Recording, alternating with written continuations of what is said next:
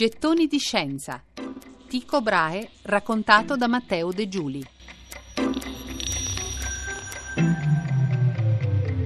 Abbiamo lasciato Tycho Brahe, nobile ventenne dal carattere difficile, ma già osservatore e astronomo eccellente. Lo ritroviamo qualche anno più tardi, cresciuto, ancora più ricco, più potente, più famoso, astronomo sempre più bravo e raffinato e con un carattere apparentemente sempre più complicato. L'11 novembre 1572 Tycho Brahe fa la sua osservazione più preziosa. Un nuovo oggetto luminoso è comparso in cielo in direzione di Cassiopea. Non è una cometa, non è un asteroide, è davvero una nuova stella, o almeno così appare, un mistero ovviamente, un segno divino forse, qualcosa di sconvolgente e nuovo di sicuro. Brahe assiste forse alla creazione stessa. Noi oggi sappiamo che si trattava di una supernova, quindi di un'esplosione, della morte di una stella, ma quel giorno per tutti nasce una stella nuova che nessuno aveva visto prima e che era lì in cielo adesso, più luminosa di Venere.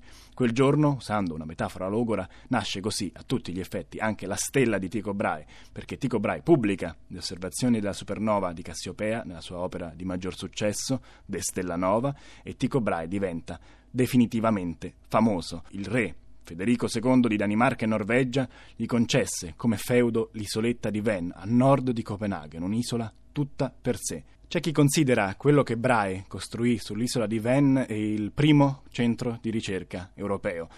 Probabilmente, se potessimo ancora visitarlo, e purtroppo gli edifici sono stati distrutti poco dopo la morte di Brahe, ci ricorderebbe però più una reggia o un parco giochi. Sull'isola Tycho fece costruire un castello per sé, 2 osservatori astronomici e all'interno degli osservatori strumenti nuovi di propria progettazione e invenzione, laboratori, biblioteche, stanze di osservazione ovviamente, però il castello celeste di Ven aveva anche decine di camere per gli ospiti, sale da pranzo affrescate, c'era un affresco che riproduceva Tycho stesso mentre osservava il cielo, naturalmente, e la grandeur di Tycho costò, calcolano gli storici, l'1% dell'intero patrimonio dello Stato danese.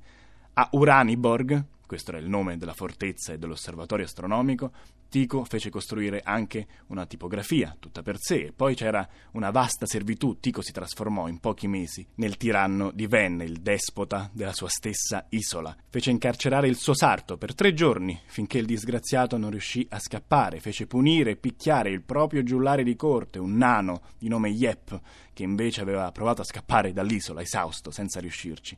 E poi c'erano le grandi feste nel suo castello, durante le quali Tycho intratteneva gli ospiti con il suo animale domestico preferito, un alce che purtroppo, durante una cena, bevve troppa birra e quanto pare cadde dalle scale e morì. Gli anni degli eccessi non durarono per sempre, però alla morte di re Federico II Tycho rimase senza protezione.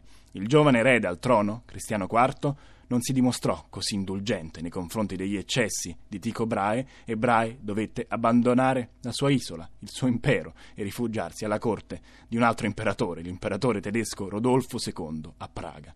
In quel periodo, sarebbero stati gli ultimi anni della sua vita, Brahe conobbe un giovane promettente matematico e astronomo che sarebbe diventato suo allievo, Giovanni Keplero. Alla corte imperiale Tycho Brahe poté ricominciare a frequentare cene eleganti e sontuose, e purtroppo, lo racconteremo nell'ultimo gettone, per colpa dell'ennesimo banchetto, per colpa di un'altra cena elegante con molto alcol, Tycho troverà la morte. E forse, Giovanni Keplero c'entra qualcosa.